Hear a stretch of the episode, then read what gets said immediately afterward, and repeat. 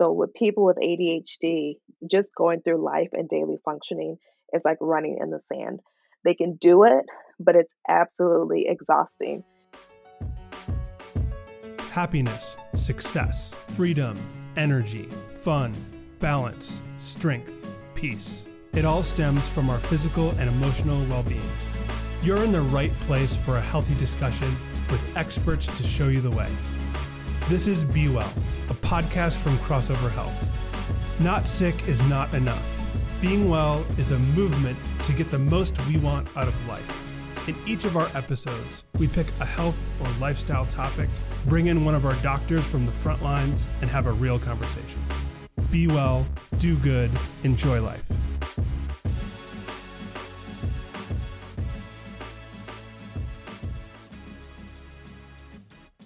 What's up, everyone? This is Dan Lord, Program Director for Crossover Health. You're in the right place for a healthy discussion. Just a reminder the following presentation is for informational purposes only. It is not intended nor implied to be a substitute for professional medical advice. Please do not apply any of this information without first speaking with your doctor. Today, our special guest is Dr. LaTanya Carter. She enjoys partnering with her clients on their healing journey. She especially enjoys getting to know her clients and tailoring a treatment for them that is helpful in moving them forward. It gives her great pleasure to see her clients progress in treatment and take ownership of their mental health. Specializing in anxiety, depression, ADHD, and life transitions, LaTanya utilizes empirically validated treatment approaches that give clients the tools they need to overcome mental health challenges even after treatment has ended. It is important to her that clients feel empowered on their healing journey.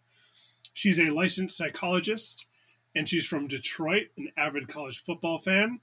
Uh, she and I argue about Michigan and Wisconsin football. She also enjoys baking, writing, and spending time with family and friends. She got her BA in psychology and BA in African American and African Studies at University of Michigan and got her PhD in clinical psychology from Michigan State. LaTanya, welcome to the show. Thanks so much for joining us. Thank you for having me. I'm excited to be here.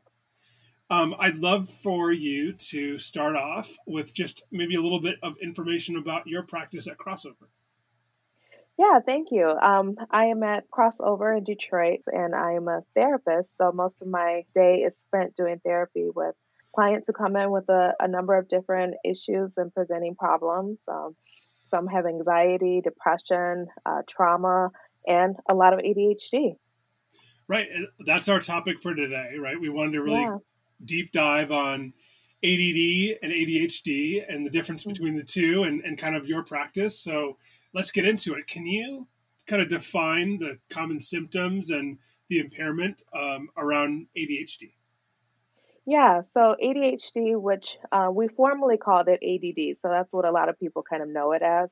We added the H to represent hyperactivity because we found through research that a number of people, children in particular, didn't just have inattention, they also had hyperactivity symptoms. And so um, we decided to change the, the title to attention deficit hyperactivity disorder, which is ADHD now.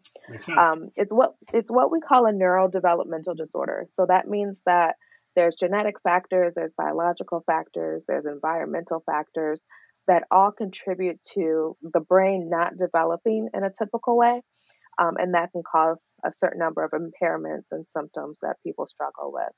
So, some of the common symptoms that we might see are difficulty paying attention for a, a sustained amount of time, being easily distracted, forgetful, losing things, disorganized. For those who do have the hyperactivity symptoms, they might feel restless. They feel like they have to constantly move all the time. Um, they might talk excessively or interrupt others. Um, so these symptoms really kind of culminate into a disorder that's very uh, disruptive to people's daily functioning in both children and in adults. Right, right. Thank you. One of the questions I have, and, and maybe one of the things that I see, a lot of people think they have this, right? A lot of people say, oh, that's my ADHD or my ADD. Mm-hmm. And I think that can be actually harmful sometimes. Um, mm-hmm. Can you maybe separate like what is the what is a clinical presentation of this versus what the lay people kind of say they have ADHD, right? Like, maybe Right. separate that for us. Yeah, there are a number of people. I think we we live in a society where busyness is like almost like a badge of honor, you know? And so yes, when we are busy, we are going to have difficulty paying attention. We are going to be easily distracted. We are going to forget things. Mhm. Um, those are kind of common implications of things, you know, when we're we're busy or we're overwhelmed with things. But when it really comes to ADHD, we're looking for how does this impair your daily functioning? How does this impair your life? And there's pretty significant impairments. I mean, people, Mhm. um, you know, children with ADHD, they're getting in trouble at school. Um, they're falling behind. Some of them are failing their classes. Adults with ADHD sometimes lose their job or are written up because they're not performing well. There's car accidents that we, we see because people with ADHD can be distracted on the road, and so they get into more motor vehicle accidents. There's a ripple effect in the family where Mm. um, marriages are um, really compromised sometimes because the partner feels like they have to compensate for the weaknesses of the partner who has ADHD. So there's marital conflict that comes into Mhm. play. ADHD is it's more than just kind of you know having a rough day and you know not Yeah. remembering how to you know to do certain things. I mean, it really does have a strong impairment on people's lives that's really quite serious. Thanks for clearing that up. I think that's really important for everyone to understand. So, you know, you talk about there can be patterns that start in childhood. Hmm Is it usually something that starts early, or is this something that can develop throughout your life? How does this usually happen? The way that we diagnose it, it we have to see patterns of symptoms before age 12. Okay. Um, so anytime before the age of 12, we want to see that there are, um, you know, significant patterns of a child not being able to function the way that we expect. So they're, you know, forgetting to bring um, things that they need to school or bring them home from school. Maybe they're they're not able to sit still in the classroom.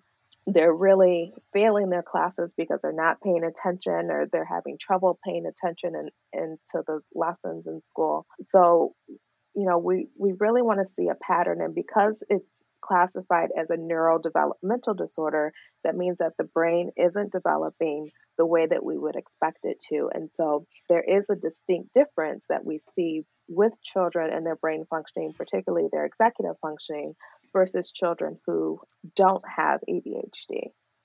so you were you were talking about functioning and development. hmm Maybe let's dive a little bit deeper in, into what's actually hap- happening from a anatomy and, and psychological point of view. Yeah.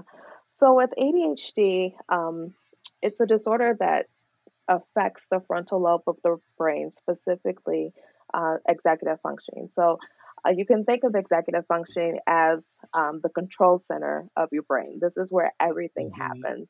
Um, with executive functioning, we're uh, controlling our impulses, we're making decisions, we're setting goals, we're planning, we're inhibiting responses, regulating emotions. I mean, everything happens in the frontal lobe. Right. And so when this area of the brain doesn't develop properly, that's when we have these symptoms of not being able to pay attention or being easily distracted, you know, Right. not being able to control our impulse to sit still and, you know, sit through a four hour meeting or whatever we need to do. Sure. Um, where we struggle with those things because the brain hasn't developed in a typical way. So, is this passed down genetically? Do you think it's it's uh, diagnosed at the right level? What is what is the story there? What we see in childhood, we're seeing that there's about 9.4% of the population for children under the age of 17 uh, that are being diagnosed with ADHD. Uh, this is di- the diagnostic rate has been on the rise for the last 20 years. It kind of hit a peak maybe about 10 years ago. It hit a peak. There's a slight, slight decrease that's been happening over the last decade in terms of diagnosing kids, um, but it's still very, very high. What we're seeing more often now is the rate of adults who are being diagnosed is actually increasing quite rapidly. I think the three to four times faster than children are being diagnosed, adults are now being diagnosed. The rate of diagnosis uh, or the prevalence rate right now is really varies among adults depending on the specific research that you look at, but it, right now it's between one and four percent of adults are are mm-hmm. being diagnosed with ADHD. But it, it's significant because there is that genetic component sure. um, that we see where uh, one of the reasons that adults are being diagnosed more often now is because children have been diagnosed and parents are learning that there's a genetic component um, that goes into the um, inheriting ADHD vulnerabilities. And so parents are now wanting to see if they also have ADHD. And so we're starting to kind of get more and more parents coming in saying, hey, you know, I, I kind of have these symptoms too. I'm wondering if I have it. So, why do you think there's this increase in prevalence? Is it that providers are, are looking for it more and, and, and it's on their radar, or are there other things in the environment that are causing the increase?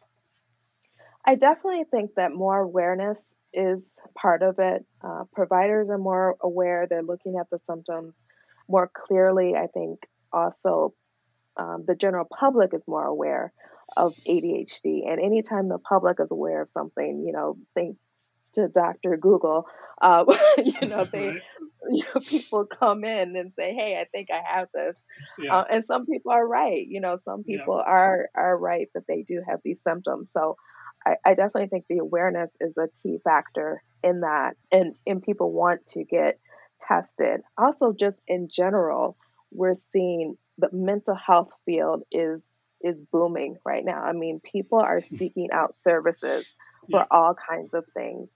And what we see most often with adults actually is that they are more likely to come in for a, a, different diagnosis. So they're coming in because they're having anxiety or they're having, um, you know, they're experiencing depression.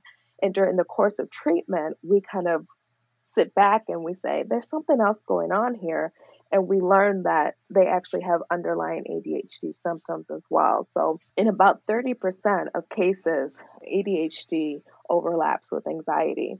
So, you know, you have people who are coming in with anxiety symptoms that are ask, actually masking, you know, those ADHD right. symptoms, and we we discover that during the course of treatment. Got it. That's very interesting. Okay, so the general public does talk about ADHD in a certain way as you know kind of like an offhand thing that mm-hmm. everybody tends to experience but mm-hmm. this is much more serious than what some people make it out to be mm-hmm. so maybe maybe that that would be a good place um, if you could talk about you know your experiences with your patients yeah, the patients that I've worked with, and I, have seen quite a few people with ADHD, ironically, because I work a lot with anxiety patients, and then I discover that they have ADHD. But a lot of them um, experience ADHD is quite debilitating, um, and, and not just in terms of the consequences of, you know, forgetting your keys, you know, every morning and therefore being late for work, but there's negative thoughts that people with ADHD often develop about their own abilities, their own uh, capabilities. I, I've worked with patients who think of themselves as bad mothers because they they can't quite pick their child up on time and so they really beat themselves up because of that or um, they think of themselves as really poor employees because they're not able to do their job effectively. And so it, it really is quite heartbreaking to work with patients like this because they, they beat themselves up quite a bit. And when you think about it, because ADHD, again, it starts in childhood, these people have spent a whole lifetime, you know, 20, 30, 40 years feeling like they are not mm. performing up to the standards that you know their classmates are, their peers are. Um, and so they're constantly comparing themselves to other people and feeling as if they are letting themselves down, they're letting other people down, and they're they're just not good enough. And so a, a, a huge component of working with people with ADHD is helping them to understand what their strengths are and really operating in those strengths and combating a lot of those negative thoughts that they have about themselves. Let's let's shift into maybe what types of solutions that you um, you know you work with your patients and you work in an interdisciplinary clinic. Mm-hmm. What are mm-hmm. some of the things that our teams are able to work on with patients? What would you where would you start? Well, the first thing that I like to explain to clients is a lot of clients think that because ADHD is a quote unquote brain disorder, that it can't change, right? That they think that this is how their brain is, this is how their brain operates. And so, you know, I'm not going to be able to do much to change it. And that's just not true. There's a, a process known as neuroplasticity, which basically means that the brain is malleable. We can actually change the structure of our brain and how it functions. The way that the brain works is there's neurons, which are cells, that communicate with each other through neurotransmitters, which are chemicals that they they use to uh, communicate. So some people are aware of dopamine. They've heard of that, or they've heard of serotonin. Those are neurotransmitters. And so the, the amount of neurotransmitters that are released between the neurons kind of dictates what happens. And so behaviors, um, the act of, let's say, writing your name, for example, that's a pathway in your brain that was developed way, you know, when you were three, four years old, learning how to write, you learned how to write your name. That was a pathway that was developed. And the more that you learned how to write your name, the more that you practice it, the stronger that pathway became in your brain. And so now you write it, you don't even think about writing, you just write your name. But whenever we learn something new, we have to develop a new pathway.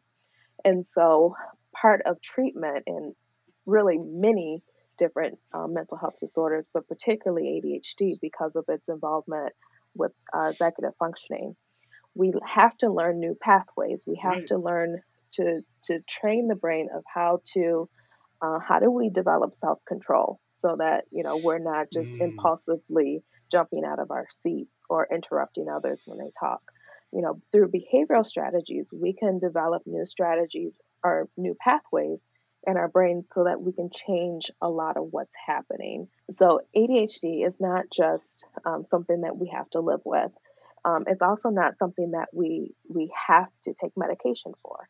Um, mm. Many people think that, you know, that's the only way to treat it. And medication can be helpful. I'm definitely not anti medication, but not everybody needs medication. And so sure. part of, um, you know, a good treatment plan is really trying to figure out your level of impair- impairment and how much, um, how severe your symptoms are so that we can develop a treatment plan that works best for you um, where you are at the time. So something like psychological testing can be really helpful for that. It's it's not brain scans or anything like that. It's just activities and questionnaires. But the psychologist is able to learn so much about how your brain mm. functions through those interactions.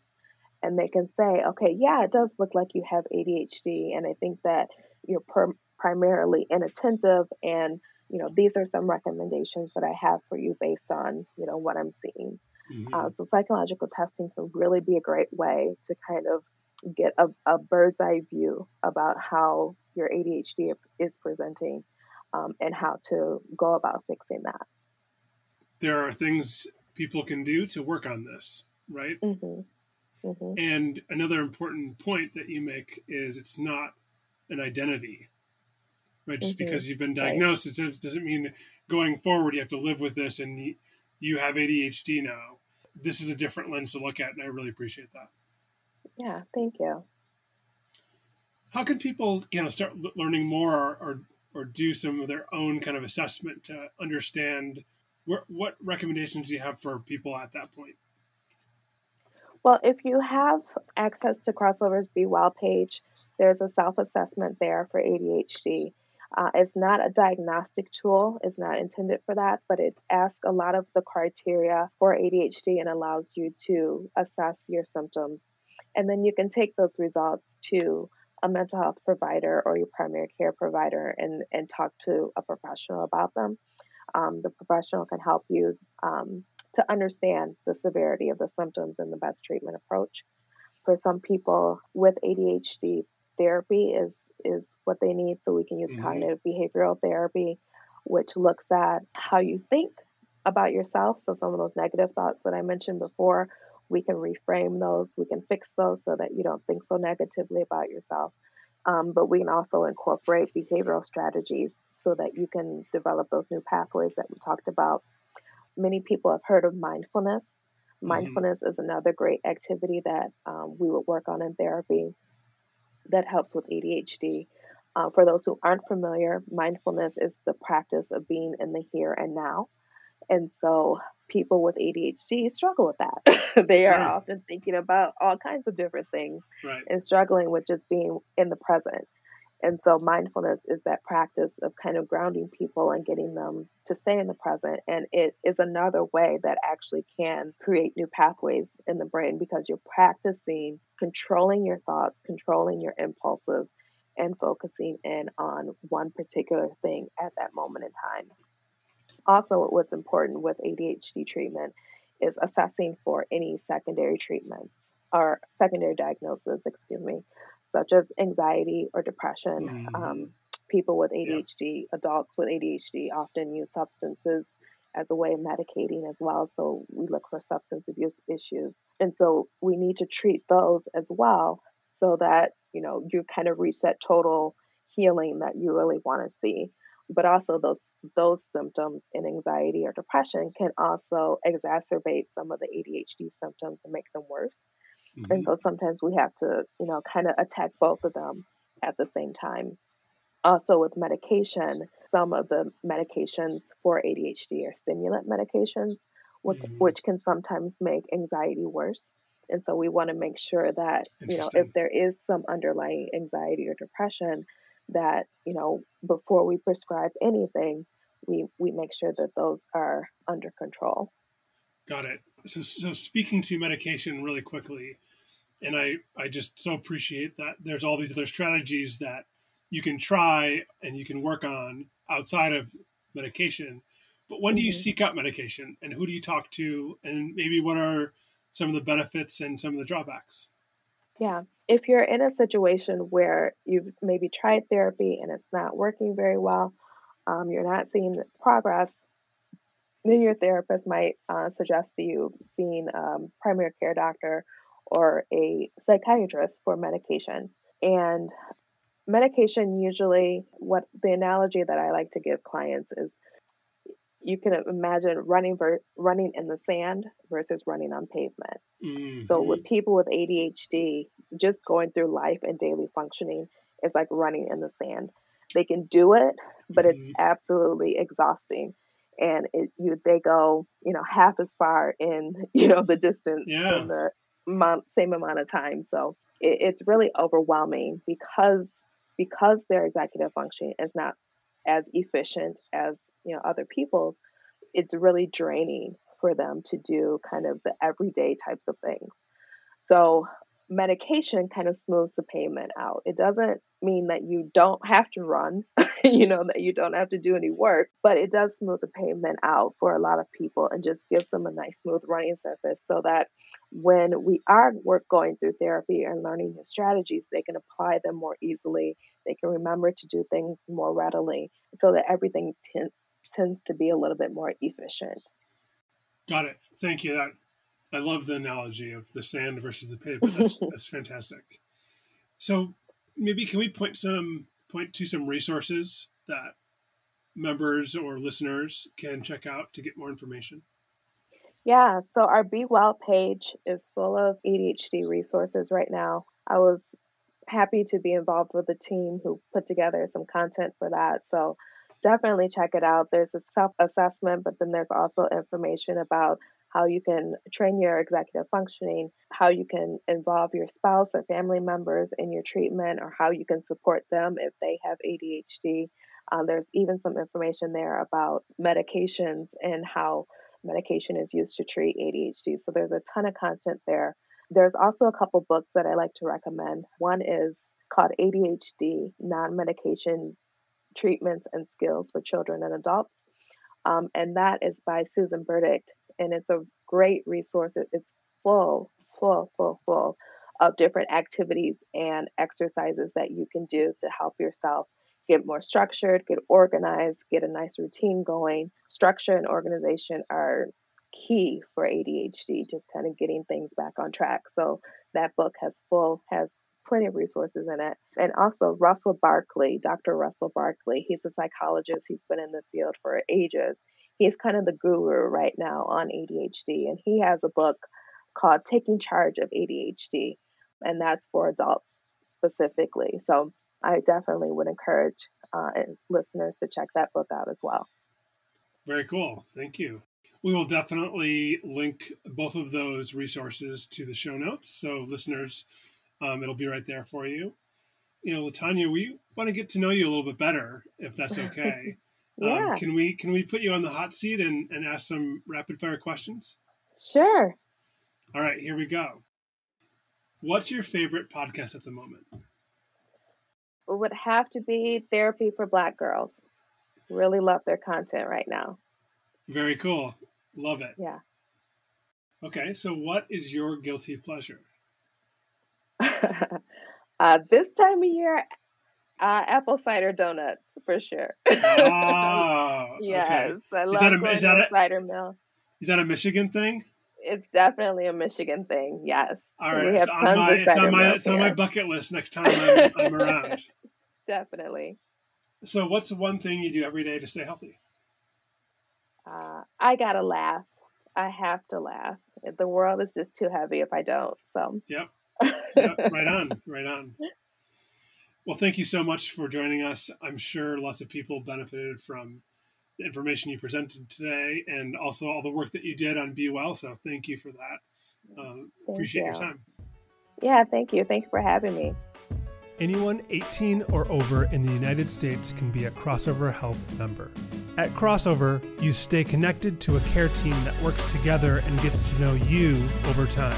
A doctor, a nurse, a mental health expert, a physical therapist, a chiropractor, a health coach, a fitness coach, and a care navigator. Go to crossoverhealth.com to join the healthcare revolution. If you like our podcast, please follow or subscribe and leave a review. If you have a topic you want us to explore, let us know on Facebook or Instagram at Crossover Health. Until next time, be well.